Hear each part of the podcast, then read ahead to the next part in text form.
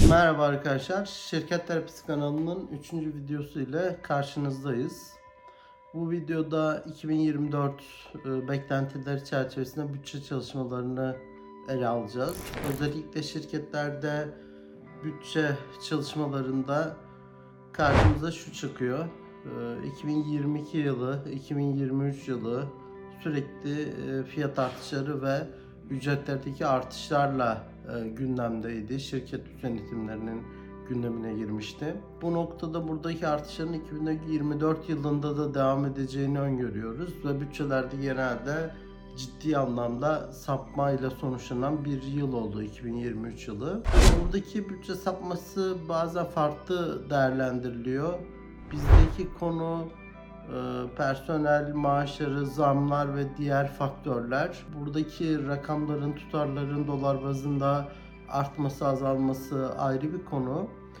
Makro çerçevede hükümetlerin enflasyonla mücadele etmemesi ve buna bağlı olarak bazı rakamların dolar bazında artsa bile e, aslında kimseyi mutlu etmemesi. Türkiye'nin şu anda yaşadığı konu tam olarak da bu.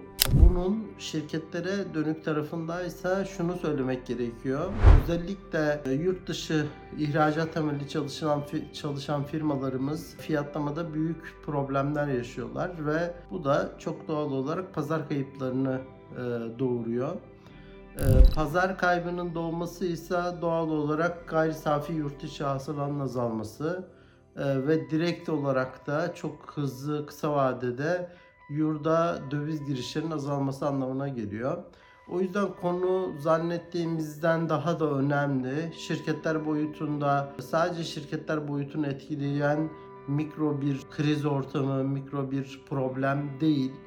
O yüzden hükümetler özellikle ihracatçı kesimi e, kredi anlamında, e, ucuz fonlar anlamında desteklerler ki hem e, yurt, yurda döviz girişini devam ettirelim hem de büyümeyi e, devam ettirelim. E, olumlu anlamda beklentiler bu yöndedir. Fakat Türkiye özellikle son 3 yılda yaşadığı maliyet artışlarını enflasyonla mücadeleyle masaya yatırıp bu konuda bir irade göstermediği için bizdeki enflasyonla mücadelenin olmaması kaynaklı e, ve kura yönelik olumsuz beklentiler e, kaynaklı. Fiyatların yukarıya tırmanma eğiliminin e, süreklilik arz edeceğine dair beklentiler, düşünceler, e, bu konudaki geçmiş yıllardaki yaşanan hayal kırıklıklarının etkisiyle dövizin yükseleceğine yönelik yüksek beklenti aslında fiyatların e, yükselişinin önündeki bariyerleri kaldırdı ve sürekli yükselen bir fiyat problemiyle karşı karşıyayız.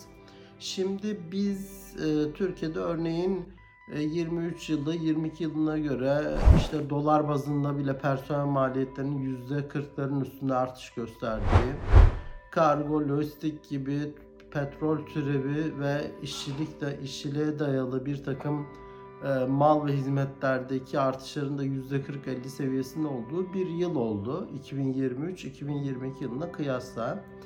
E, biz buradaki yüksek artışları yaşarken hem Avrupa hem de dünya e, genel olarak Avrupa %3'lerle 8,5-9'lar arasında değişen enflasyonları yaşadı. Dünya ortalaması da yanılmıyorsam 5,5-6'lar civarındaydı 2023 yılında.